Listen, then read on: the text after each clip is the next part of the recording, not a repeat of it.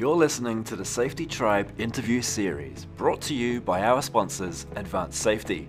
I'm your host, Matt Jones. The Safety Tribe is New Zealand's VIP health and safety community, breaking the mold and doing health and safety differently. You're listening to the Safety Tribe interview series brought to you by Advanced Safety.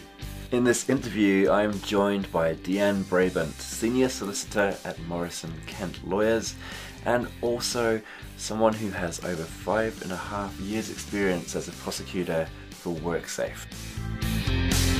Hi, everyone, and welcome to this special interview that's been put together as a direct result of yesterday's announcement by WorkSafe NZ and the um, uh, the well, the, the, the, court case that has been brought by the regulator. Um, WorkSafe NZ has filed charges against 13 parties after the investigation into Whakaari White Islands disaster, which took place uh, a little, uh, uh, well, around a, a, year ago today. Now, I'm very lucky to be joined today by a good friend of mine, Deanne Brabant, who is a senior um, uh, advisor at Morrison Kent uh, Lawyers based in Wellington.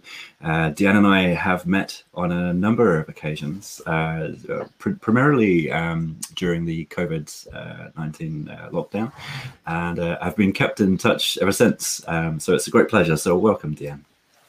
Hi. And so, as a, a, senior associate at Morrison Kent, I'm sure you'll have quite a lot of um, insight into what we can expect to unfold over the next days, weeks, and months to come uh, with this particular case. Obviously, there's a lot of eyes on this particular event and the way in which this case will be handled by the New Zealand courts. Um, it will have, I suspect, significant ramifications for future prosecution and court cases related to um, the Health and Safety at Work Act. So, I guess kicking off, I, would love to just um, pick your brains on your initial thoughts on the way in which um, the case has been brought forward over the last 24 hours. Sure. Um, well, also to qualify this as well, I was previously for five and a half years a prosecutor at WorkSafe. Mm-hmm. Uh, and I heard on the news last night that there was some discussion about the like the GNS being charged and um, mm-hmm. the civil defence aspect of that being charged, and some suggestion that these were quite novel things to um, be prosecuting government departments, etc. Uh, they're not. Um, so WorkSafe for previously um, prosecuted WINZ, the Ashburton mm. shootings, and the Department of Corrections has also been prosecuted, as has Defence. So the, these are not novel in terms of bringing um, to account public entities at all. They um, they clearly have looked at what they have done, what they ought to have done, and what they should have done in the circumstances, and considered whether or not they'd taken all reasonably practical steps. Yeah. So in terms yeah. of the charges, they're kind of interesting. So you've got uh, 30 charges and 13 people charged. Three of those are actually uh, duty holders, officers uh, of, of two of the entities. Uh, so that section 44 duty in, in regards to due diligence, that New Zealand brought that into law from Australian Model Act into the Health and Safety at Work Act. In Australia, there hasn't been a lot of prosecutions under Section 44. Um, there was one and they picked the wrong person. They weren't an officer, and that mm-hmm. didn't that didn't transpire to being a conviction. So in New. Zealand, I'm not sure that I left WorkSafe a year ago, but I mm-hmm. am not aware of any other Section 44s having been taken at this stage. Um, mm. The way that they look at those charges are that each of those individual office holders under that due diligence duty, they're required to actually have a real grip on what's going on in their organisation in relation to health and safety. That mm-hmm. requires them to have the right reporting processes in place and to actually know how risks are being managed and if they're not being managed to actually make sure that they are. That mm-hmm. includes through purchasing decisions, etc., that they actually uh, invest the right amount of capital into health and safety and that they are actively involved in health and safety. The, the, the, the, officers of an entity must actually understand health and safety. They must be trained in that. They must know what's going on in their company and also in the wider industry that's the same. what they do. Mm.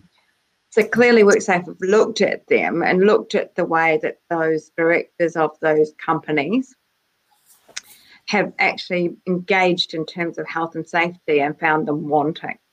Mm. Um, and that I suspect underlying that potentially is that we may find as time goes on and more evidence comes out in the court, uh, uh, whether they plead guilty or whether it goes to trial, that um, the entity itself was wanting, and as a and it was as a result of those officers not actually doing their full due diligence. So mm. that's a very very interesting part of the charging that um, is well worth having a, a good look at and following closely. Absolutely. Uh, I, I, can't really talk too much about it because it, right now what we've got is an announcement on charges, mm. but it'll take quite a long time for the, the, uh, the fruition of that to come to pass in terms of us knowing exactly why or how those charges are made up. Mm. Um, I'll talk a little bit more about that shortly and, and about the court process and, and about what to expect in terms of the way that that will carry on. But mm-hmm. the other charges are, are under Section 36, which is the mm-hmm. standard charging for WorkSafe. They're not mm-hmm. recklessness charges under 47, they're actually under 48. So they're failing to take all reasonably practicable actions mm-hmm. to ensure yep. the health and safety. Um, now, that, that could be, and we're not sure drilling down whether actually of their own workers because the charges can be their own workers or contractors and also other persons. Most likely, the majority of these are going to be in relation to other persons, i.e., the people that were on the island at the mm-hmm. time that were there as tourists. Um, the charges may also not necessarily flow from someone being seriously harmed.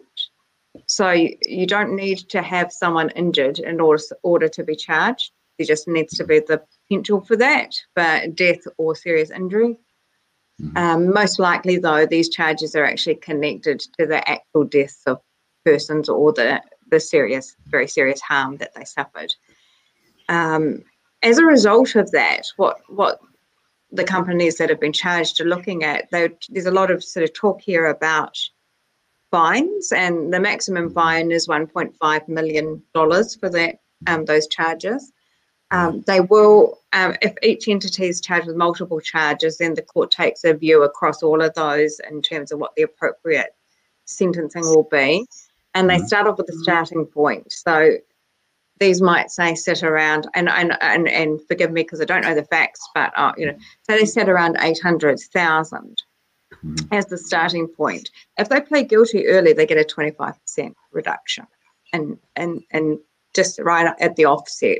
That's because mm. you've saved um, having a trial, you've saved putting everyone through all of that, and you mm. get credit for that. And then there's all these mitigating factors that come into play about the actual offending itself, causation, etc., that actually could reduce things down a bit further as well. Mm. Um, so, for the most part, fines at, at the moment with WorkSafe are, are sitting anything from 350,000 up to 600,000.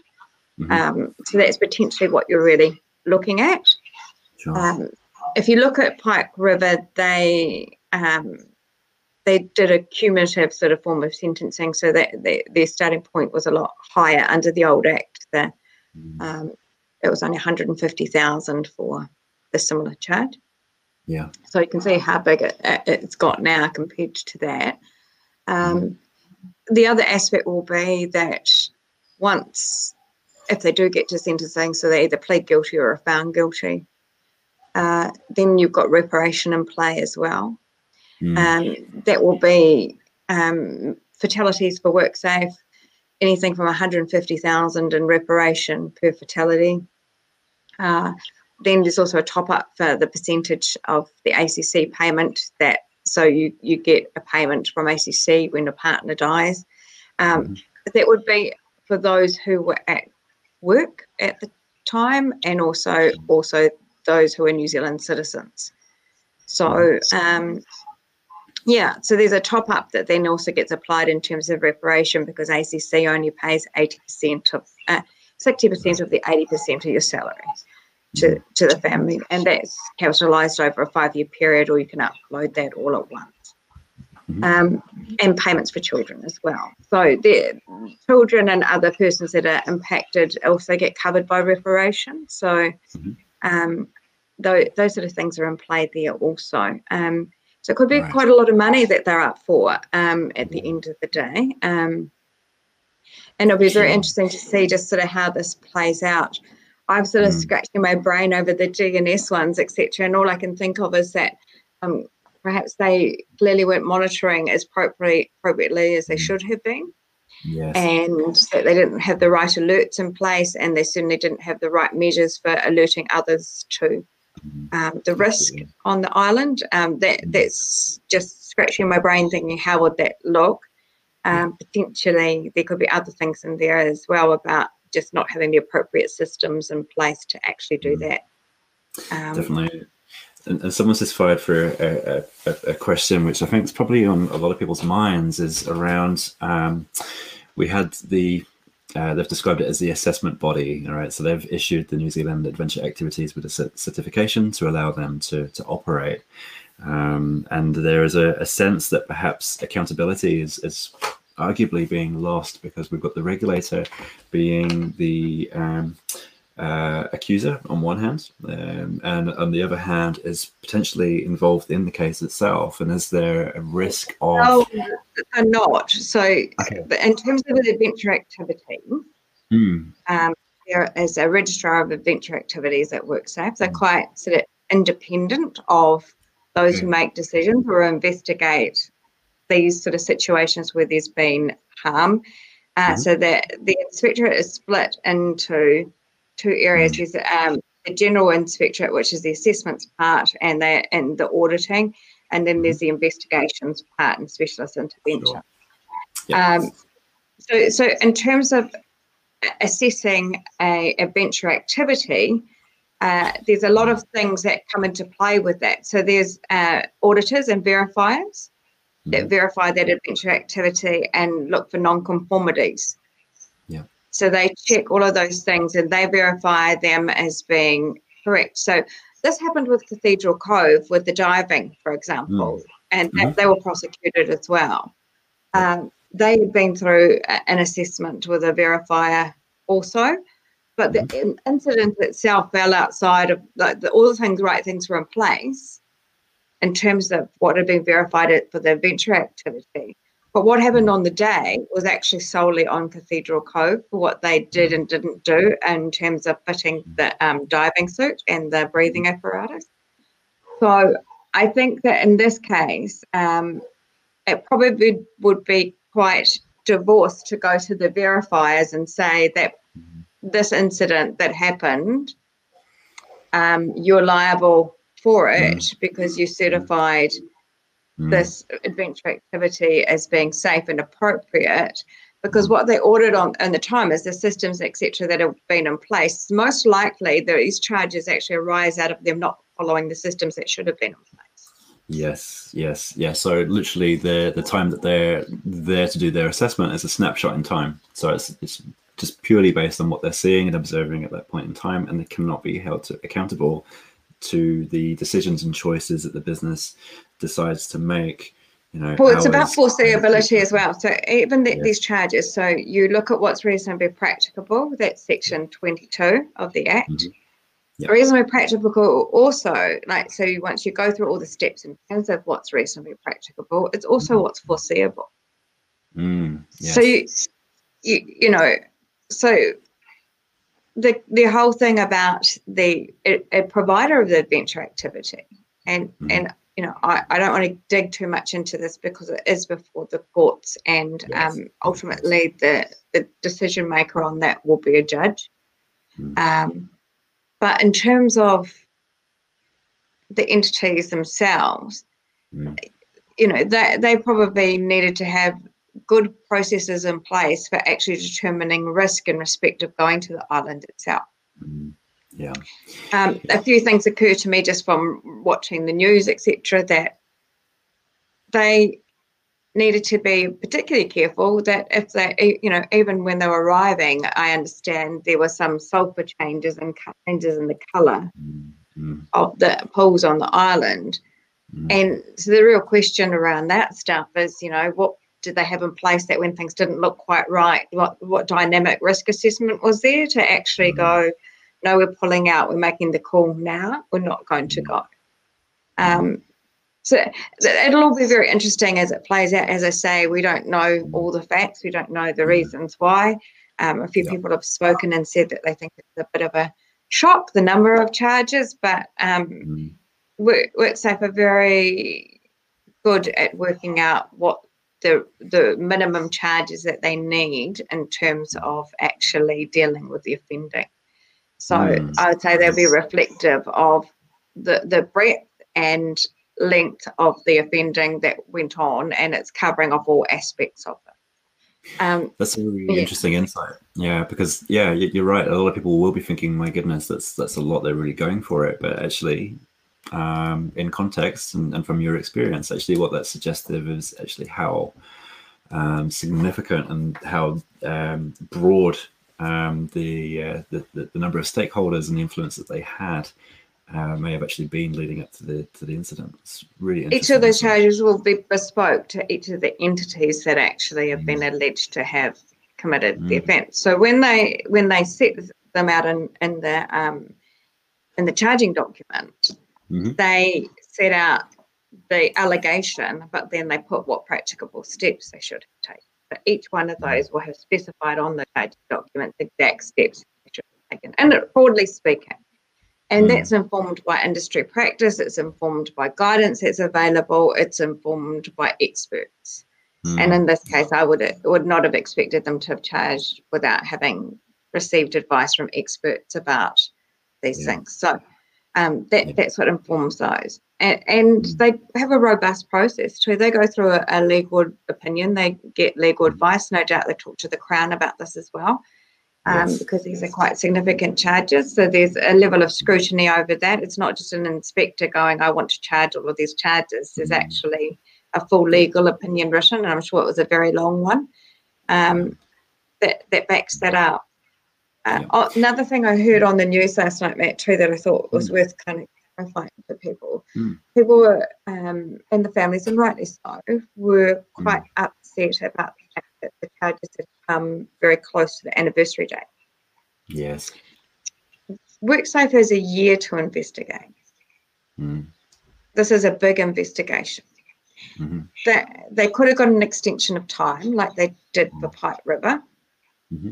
um, but they didn't. And I think kudos to them for actually getting it done in that space of time. Mm. Yeah. They, I understand, had a very big team working on it in order to actually achieve that yes. and to to interview the number of people that they would have had to interview and mm. gather all the information together, etc. To do that in that space of time is very commendable, I think. Mm. Absolutely. Yeah, I, I, was really surprised by the number of investigators involved. Uh, I think I, I, heard this morning on an interview on TV3 uh, there was in excess of 20 plus investigators involved. Um, so they're clearly pour, pouring a great deal of resource, time, and energy into getting this over the line before that that 12 month deadline, which is yeah quite phenomenal. Um, we just had a, a, question or a point just in regards to the reasonably practicable um, uh, piece, and I think this will keep it will inevitably keep coming out, particularly when you know a lot of the um, charges are based around Section 36. So I'll do my best at trying to define reasonably practicable. Um, uh, bear with me. oh, oh do you want me? Do you want me to do that, Matt? Well, I'll, I'll, give it a crack, and then you can you can correct me if you like. Um, so, re- reasonably practicable. Um, ultimately, it's um, the the point in time where we've identified the hazard and the associated risks. So the likelihood of that um, event occurring and the consequence if that event was to occur. We then need to put in place the controls, you know, um, aiming for elimination in the first instance and then the minimization uh, from isolation all the way down to um, uh, uh, minimization of PPE and bits and pieces in place. Once we've done that, we've then got to um, determine whether we are comfortable with the residual risk that's left over and whether we need to implement further controls, uh, whether that's policy, process, or or hardware. Um, the last consideration um, after all of that has been said and done is the cost in which those controls and those defenses uh, will incur toward the business. So they need to take into account what other industry figures are um, using to uh, reduce risks to their places of work. Um, and also uh, what um, national and international uh, peers, industry bodies, and regulators require of them. Also, so hopefully that's half decent definition. Well, sort of, sort of. And I don't want to hmm. correct you, but what no, you, no, what, what Matt's given you is a really um, good combination of hmm. Section 30, which mm-hmm. is about hazard and risk assessment, and also mm. uh, um, segueing into what's reasonably practical. Mm. Um, what's reasonably practical is the the objective measure about what controls you put in place and how you decide whether it's appropriate or not. So it's whether you've taken all, done all that you can to ensure the safety of mm-hmm. people. And Matt's right that um, cost is not is the last consideration because the reason why cost is the last consideration is it must be grossly disproportionate before you actually decide not to implement that control. So if you had, for example, um, had a choice of a guard to put on and it was it was say thousand dollars and you could put one on for five thousand dollars but the five thousand dollar one would actually stop somebody's whole hand being trapped whereas the other one actually only you know stops, stops you up your fingers getting trapped. You're expected to put, pick the five thousand dollar one because it's not grossly disproportionate.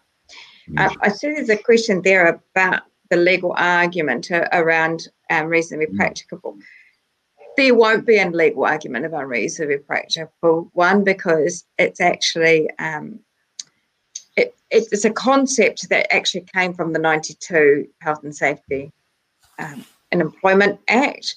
It's been refined slightly for the health HESWA, but the the reason that it's been refined is because over time case law brought the things in that are actually now encompassed within section 22 so the courts are well used to using um, reasonably practicable in all mm-hmm. sorts of situations. So mm. reasonably practicable was considered, for example, in relation to the Ashburton shootings. Okay.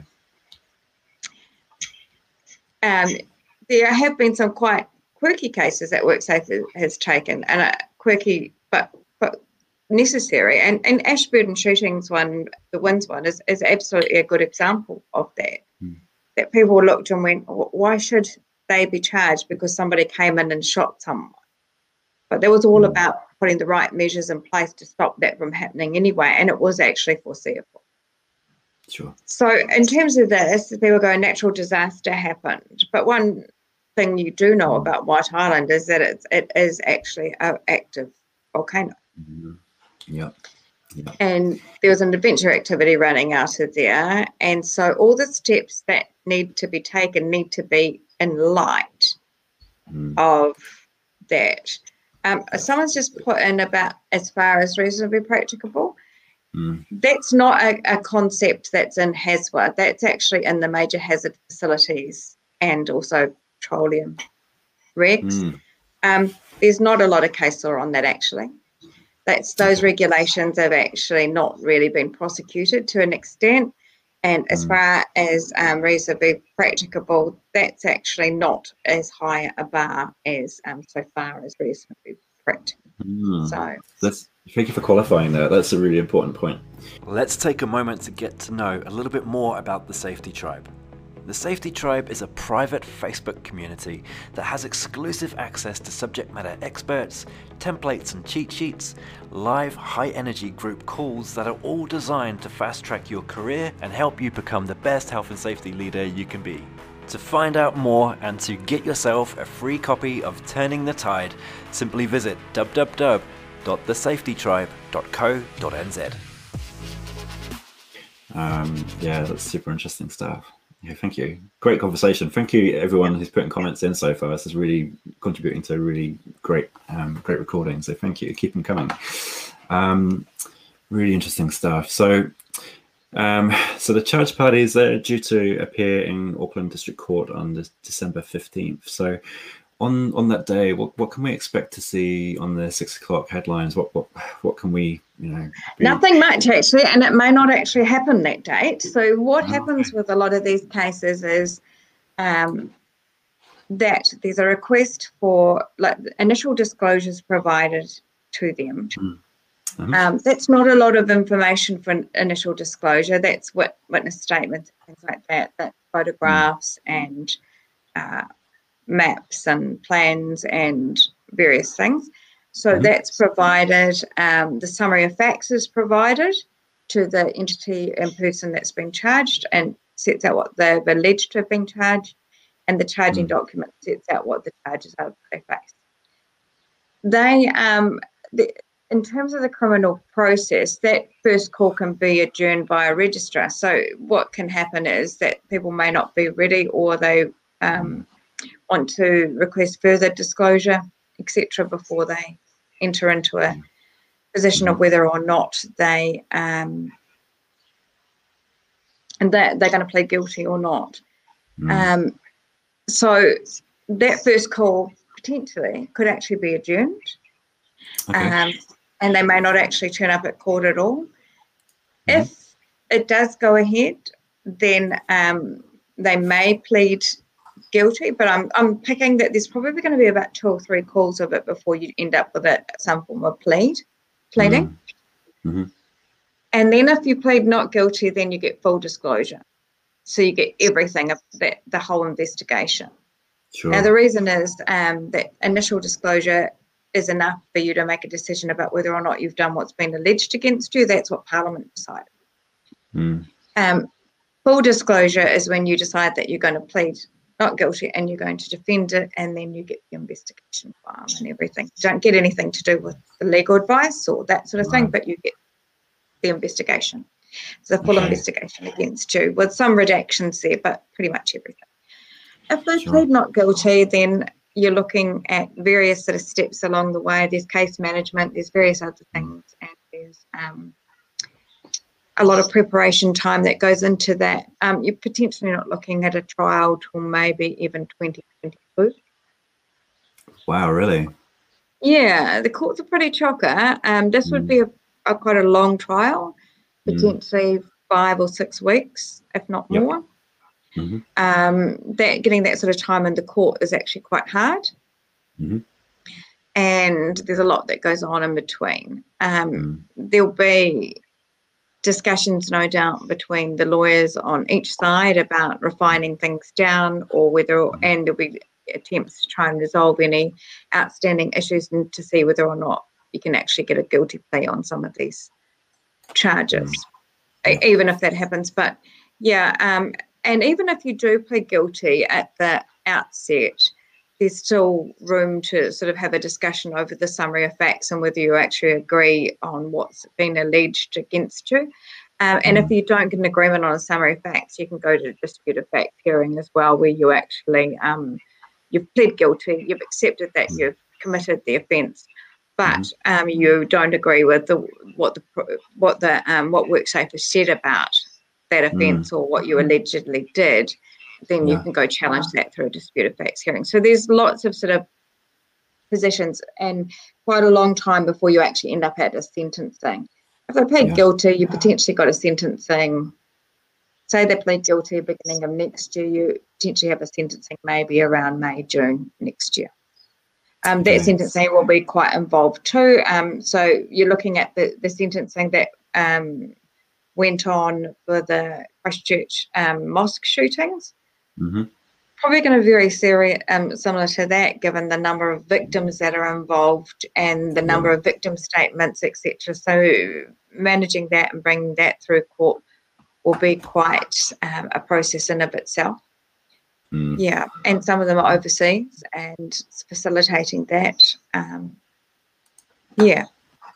Yeah, no, that makes sense. Um, gosh, yeah, I, it's probably uh, watching the news last night. I was kind of like, oh, great, you know, we're going to actually see some movement and momentum. But I also, you know, naively assume that the machinery can move quite quickly. But there's so many factors and actors involved in the case that, yeah, yeah, it makes sense that it's going to take some time. And because there'll be multiple, is that all of the Mm. defendants will all have their own lawyers. Yeah, of course. So there's multiple processes going on um, and managing that um, Mm. with different lawyers and adjournments and trying to keep things all connected. And that is actually, I've done multi-employer prosecutions, um, mul- multi-PCBU prosecutions, and they're for a prosecutor, they're a nightmare um, in terms of the logistics and the administration of it. So yeah, Mm. doing that stuff is um, it, becomes you know it, it, it's worthy of charging, but it's actually there's logistics about it that make it quite difficult as well. yeah, of course, of course. Um, someone's Um, got a question there for us. Um, Yeah. so yeah. the so the the WorkSafe report is um, would be available under official information request post sentencing and once and once all the appeals periods are over, you Mhm. can request it.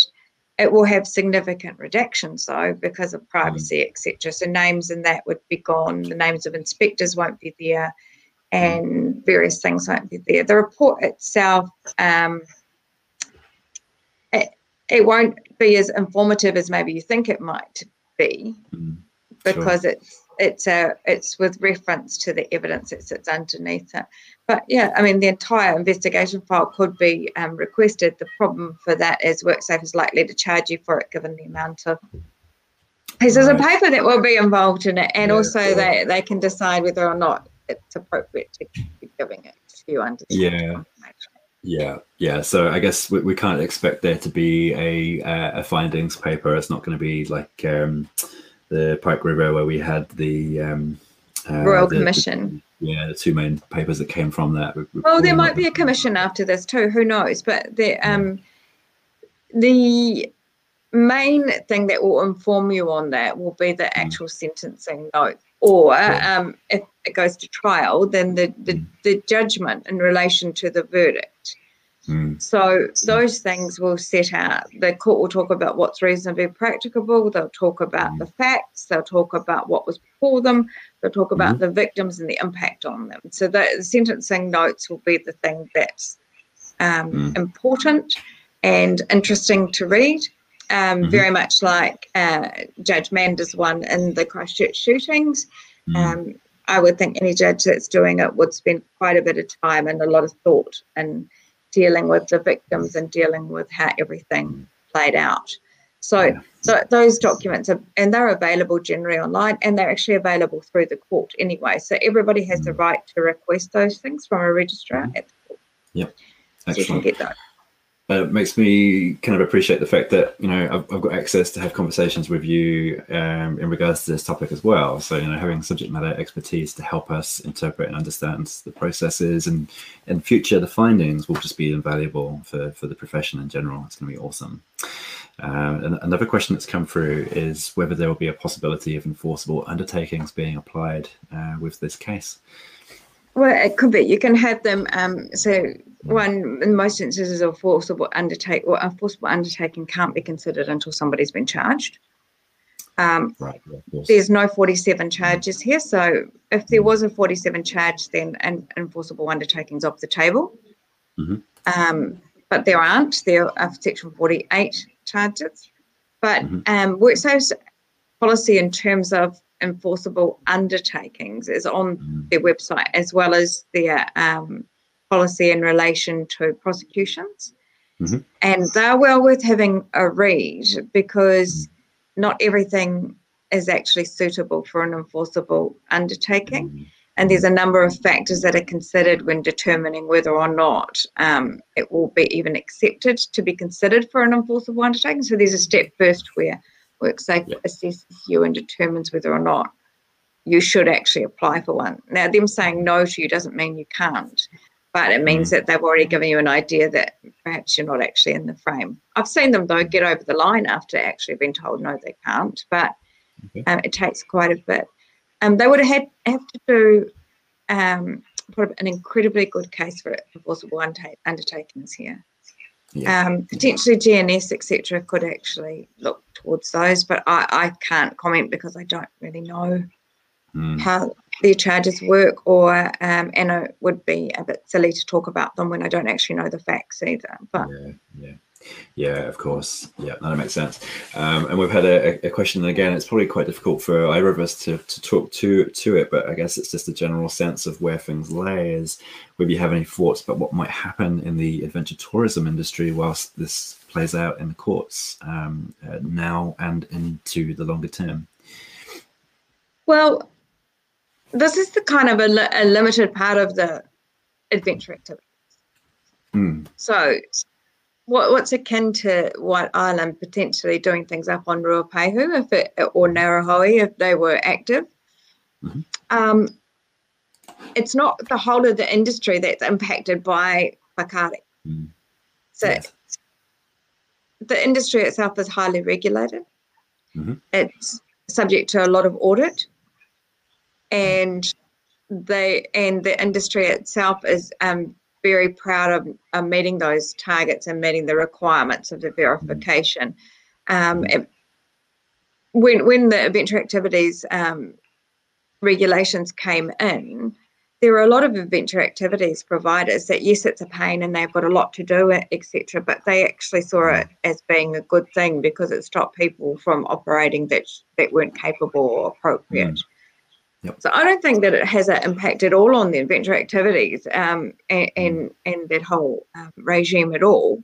Um, I think it has an impact potentially around um, an unforeseen or unexpected um, incidences that actually may, although this obviously was Mm. foreseeable to an extent, that may impact uh, on those activities being run. Yeah. Um, I think like years ago, um, there was some rafting and canoeing with children where at, during um, I think it was Sir Edmund Hillary, um,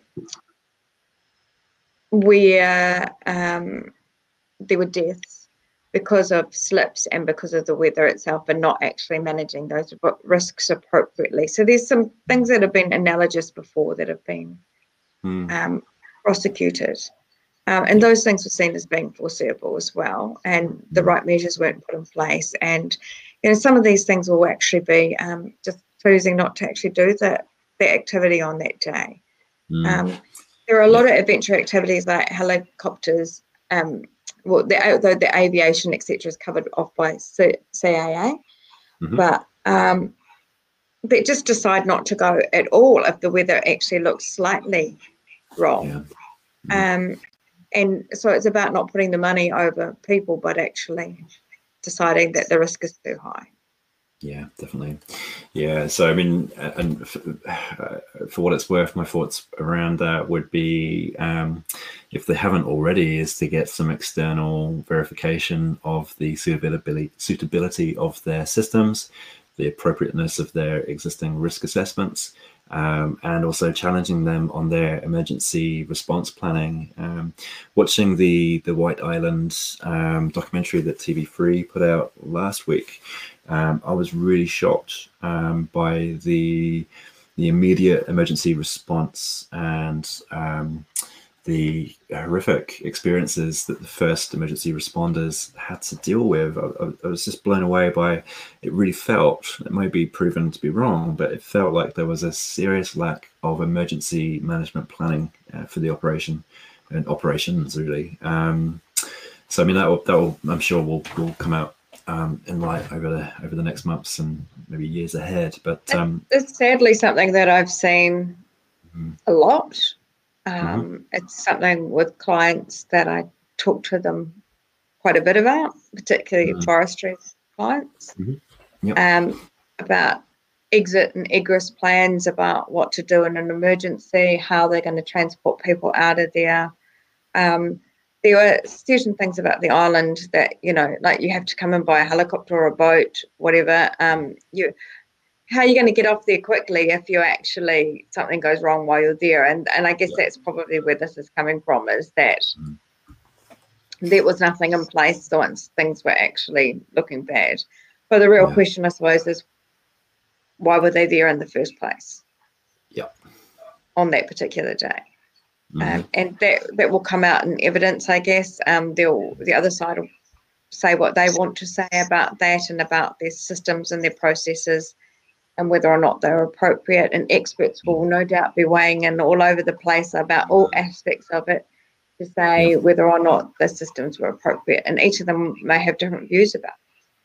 Yeah, yeah. I guess that leads to the question around whether, and I'm sure this is going to be tested in court anyway, but in terms of the robustness of the um, when you have multiple uh, PCBUs um, all operating in the same space, um, whether the Act is robust enough to deal with that, and um, and also um, is it clear cut as to who's responsible for what? Uh, obviously, that's all going to be tested. But I mean, in terms of your instincts around whether the Act itself is robust enough to meet the challenge, what's your thoughts on that?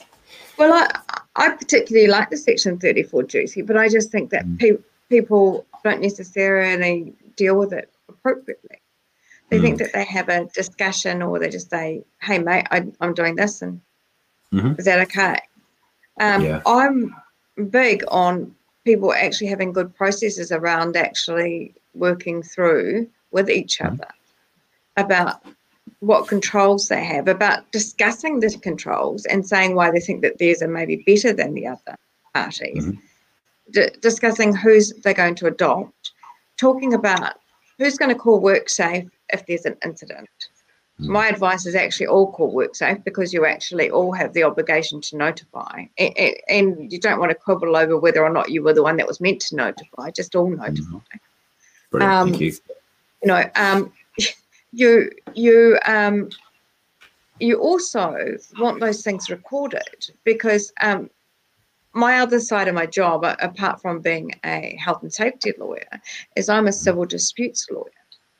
Mm-hmm. And term, I think we talked about this over COVID about some of the things that I was doing there, Matt, with that. Mm-hmm. But um, there are issues around your contract that you have if you want to walk off that site and not perform the duties under that contract mm-hmm. or not do your part of the contract. So you might have been the helicopter driver that you contracted into the adventure activities company, but you mm-hmm. think it's not safe and you want to pull out and they're saying, no, go ahead. You need something in place too to ensure that you actually can actually walk off and say, no, I notified you of this health and safety issue and I need to not be here. Because the other other thing, of course, too, is that workers have the right to refuse work if it's not safe, and mm-hmm. so that's got to start at the top too. That the entity that they work for has got to make it very clear that if things aren't safe, then don't do it, and that we'll deal with the consequences with the other entity, with the other PCBU about that. You just leave. That mm-hmm. that's got to be sort of the thing, but yeah, I mean, the, I think the 34 duty is good. I think it's better than what we had before. We used to have a Section 18 duty with contractors, etc. And it wasn't as clear as 34 is about what you needed to do. There was a lot of guidance around um, pre-qualification and working through these things. I, a lot of this before you start a contract is really about actually doing your proper due diligence if you're going to mm. hire uh, a company to do a particular aspect of work for you and it's part of your chain, mm. Then you want to make sure that they are actually gold standard and they do things right and the people that work for them are actually competent and capable. And so that's got to be part of your due diligence before you even enter into contract. Absolutely, yeah, absolutely. Yeah. Uh, I, I, know uh, we've talked about this in the past as well as we we seem to continuously um, strike this question or this concern around how do we manage our contractors and the relationships with the other PCBUs and the shared space of work. And it's like, well, what was your original conversations? What were the original agreements long before you actually became involved in each other's work? Um, it seems to be a step that's quite routinely missed. Um, and it comes back to the importance of the pre-qualification and the importance of getting the agreements right in the first place uh, before the work. Well, the other thing I've seen, Matt, is that some people's systems are just too onerous too. So you mm. can go mm. to the other extent that mm-hmm. you require lots and lots of paperwork to be completed. And my concern is that people get bored with it and they just tick things mm-hmm. off and they don't go through the processes. Um, and paperwork uh, so oddly enough, you there's no requirement in HASWA to have things written down. There's some certain things that do need to be written down. Mm-hmm. Um, yeah. But in terms of everything else, in terms of health and safety, you just have to have safe systems of work, etc. That doesn't mean that you have to have SOPs or JSAs. Mm. But if you don't have them, how do you prove mm-hmm. that that what what you've told your workers, and how do you also deal with employment issues when people are not complying with health and safety, etc. If you've not made it clear what's actually required to be done, and if you're dealing with another contractor, and you're the principal to that contract, so if you're the one that actually all the money's flowing from, I would say that you're the one who has more control. If you're the one who sets up the contracts, then you set the rules. Mm-hmm. So yeah. if you want to be really sort of a very simple approach to it is it's my job that you're doing and it's under my contract. And if you don't follow the rules, then I'm not going to keep on working with you. Mm. Yeah. Now yep. that's quite often the case about quality of work, etc. But that needs to come into the psyche around health and safety too. So you're not yes. wearing your. I've told your worker five times to wear his PPE. You're not doing anything about it. That work is not allowed on my site until they actually wear their PPE. That's right. Um, yeah. So and again, it comes right back to the leadership. So if the culture's not right from the top, uh, then it's the, the the words in policy and the words in writing are basically meaningless if they're not enforced. Yeah. Yeah. Yeah. So important. Yep. Um, oh, you got me thinking about something else it'll come back to me. That there's, I've had a very similar conversation, just in regards to um, who's most responsible for what. Often, and you alluded to it, was the fact that if you follow the money, generally you'll find who has the greatest level of uh, influence and responsibility on a shared place of work. Um, that's right. Yeah, the, the, the, point I had was in regards to um, the vast majority of New Zealand um, isn't um, the largely populated urbanized parts of the country uh, when we're talking about businesses having to make decisions about who's best to be working with them contractors subcontractors sometimes or often they may not have the choice or the luxury of being able to select between a number of contractors they're stuck with the same people in the in the same neck of the woods forestry would probably be a very good example of that um, where it's very difficult. Although there's some for... very strong rules with forestry, like the ACOP mm-hmm. has in, um, there's two ACOPs. There's one for principals, mm-hmm. and there's one that applies across the board. And the role of a principal in forestry, um, in terms of pre-qualifying crews, etc., is very well set out in the ACOP. Um, mm-hmm. the thing, the thing that I like about forestry, which I w- wish applied across industry as a whole, is that one of the golden rules is that no nobody is allowed to be in the forest unless they are actually um, competent and qualified and, or have the right level of experience and if they're not then they must be under close supervision and or documented training. Mm-hmm. so it, it's very clear that um, you know the level of competence that's required and also that they've got to be drug free so those mm-hmm. things are actually um, embedded in the approved code of practice. Yeah brilliant. Um, and uh, before I ask the next question, um, thanks for also reminding everyone about the the, the fact that um, the regulator simply requires a safe system of work. It doesn't require a door jammer document that's not referred to or used by anyone because it's just too burdensome and uh, too complicated. It can be very simple, um, so long as you can be confident that you are documenting and you're verifying what's being said is actually getting done in, in, in the first and instance. you're providing the right information to workers because that's also a requirement of um, section 36.3 and section 36.3 sets out all the things about that system of work provision of information. And then there's also um, the GRIM regs in terms of um, regulation 9 about training etc mm. as well and provision of information.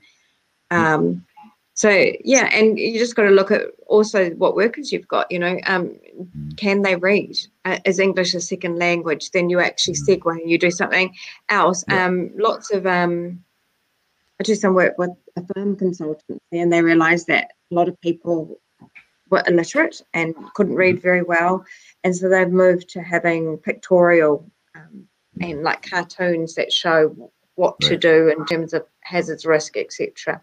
So that mm. that that makes or taking photos and showing various mm. things, so that it's it's actually easier to explain those things to workers.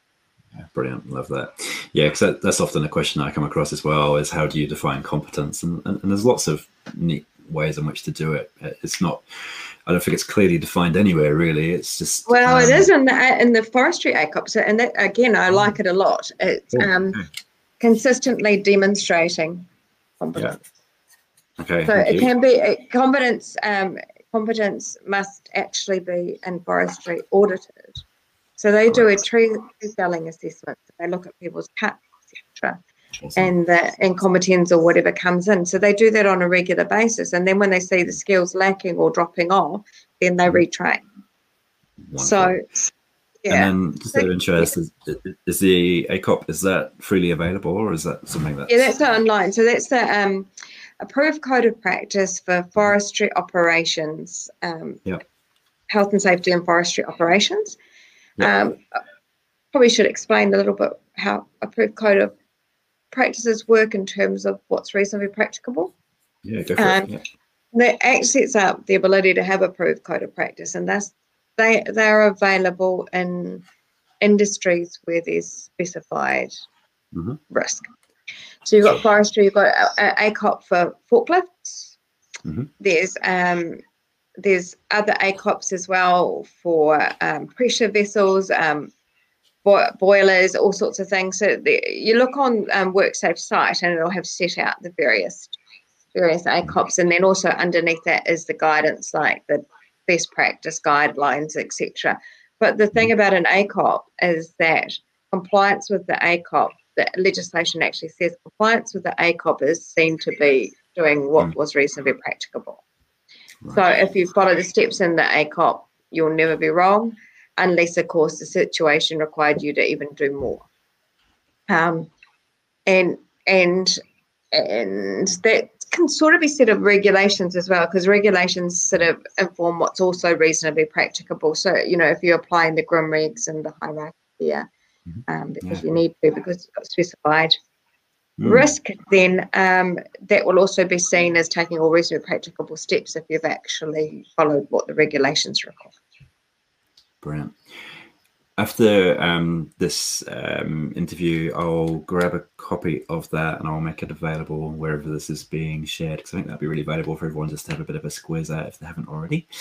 Um, and I guess probably like my final final thought question would be in regards to um, all business owners um, in New Zealand and beyond right now. Um, seeing what they saw on the news last night, what what would they what should they really be doing today and, and uh, perhaps um, before the end of the year um, to give themselves some assurance that they're not missing anything glaringly obvious, do you think?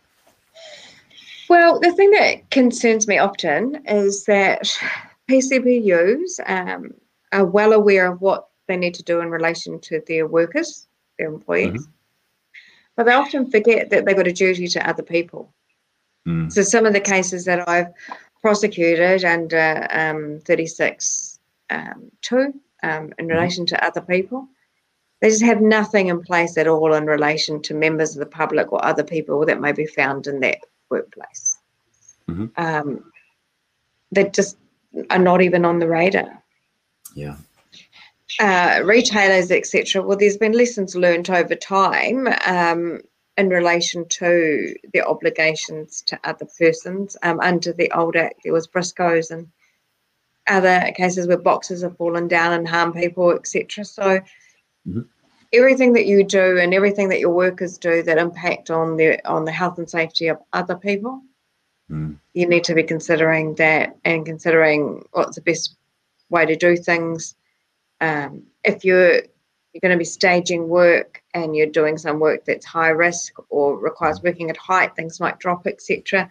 Thinking about mm. timing, what time of the day should that be done? Are there actually mm. pedestrians and people in the area?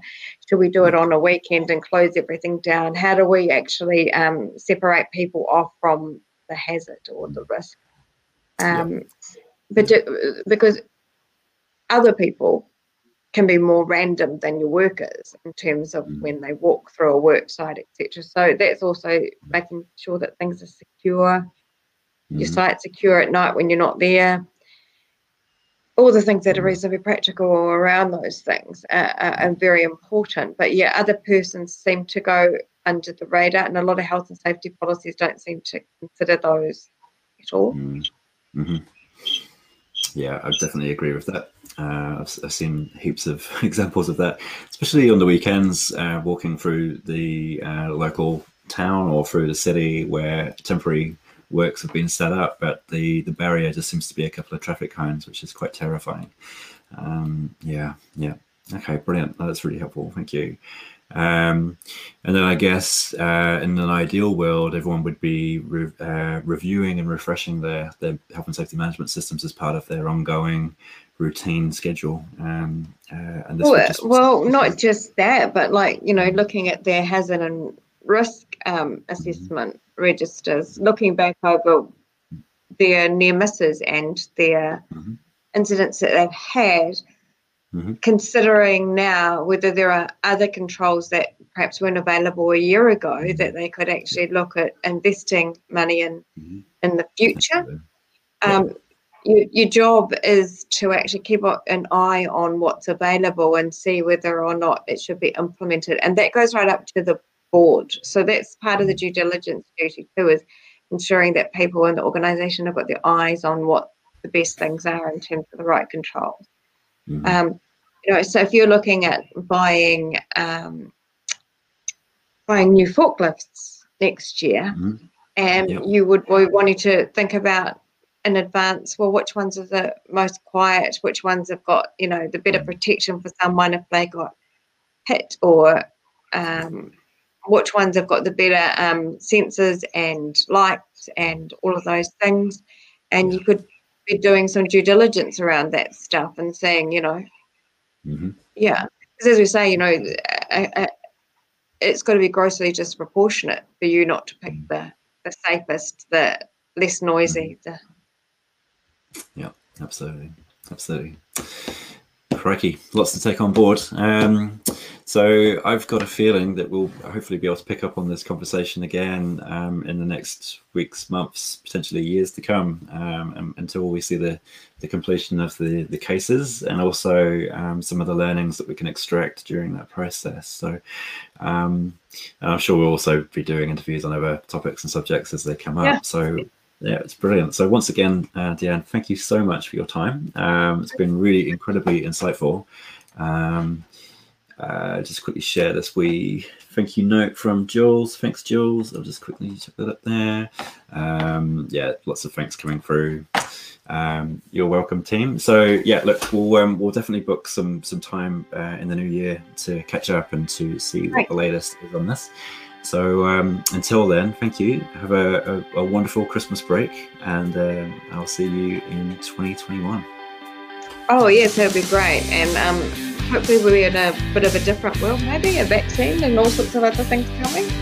Makes you hopeful. Yeah, yeah. No, I've, I've got high hopes for next year. Um, despite everything that's been going on, I think um, the uh, the potential is massive. Thanks for listening to the Safety Tribe interview series, brought to you by our sponsors, Advanced Safety. The Safety Tribe is New Zealand's VIP health and safety community, breaking the mold and doing health and safety differently. I'm your host, Matt Jones. Don't forget to subscribe and leave a comment. Your input is the fuel that keeps the flames burning. Until next time, stay safe.